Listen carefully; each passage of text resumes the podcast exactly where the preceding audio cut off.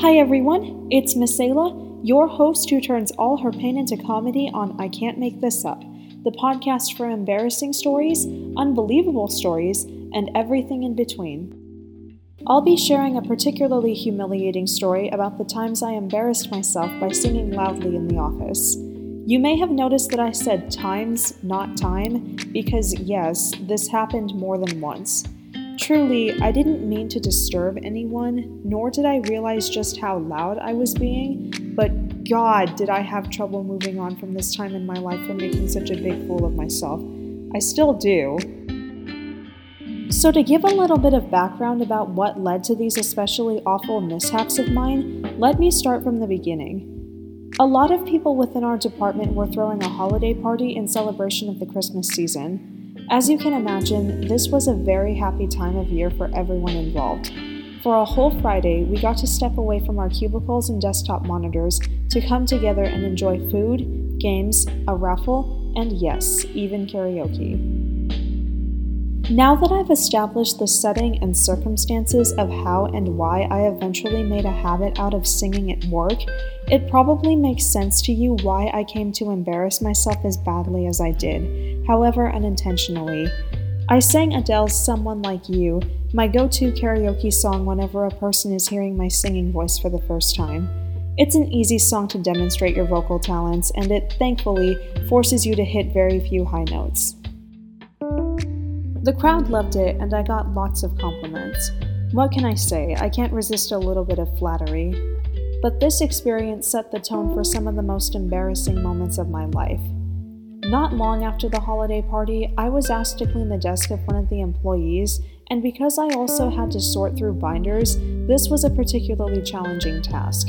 So, to pass the time, I would sing to myself. You know, it's just a benign way to make a boring assignment more fun.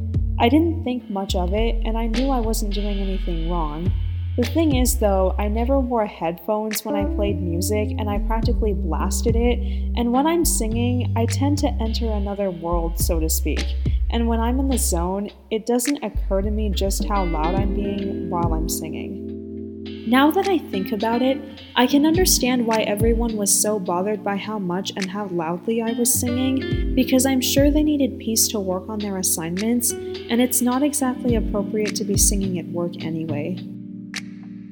I still have trouble listening to songs like The Cranberries' Dreams and Zombie, Madonna's Papa Don't Preach and True Blue, any Adele song, and even songs I never even sang in the office because it just reminds me of such an embarrassing period of my life.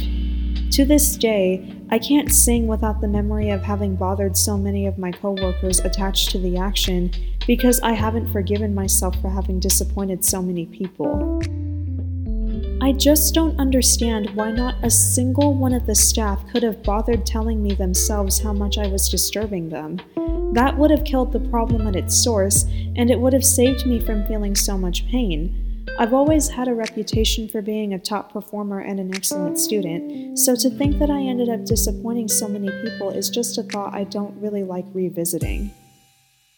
I'd rather not explain in full detail just what happened when I was working at that job, but I figured talking about something relatable like this would make for a good podcast episode because of its themes of embarrassment and unbelievability. That wraps up this week's episode of I Can't Make This Up, and tune in next time for more hilarious and humiliating stories from your host, Misela, who turns all her pain into comedy. My next few episodes will be a multi parter in which I talk about crushes on people I deeply regret, and trust me, it'll be a lot of fun.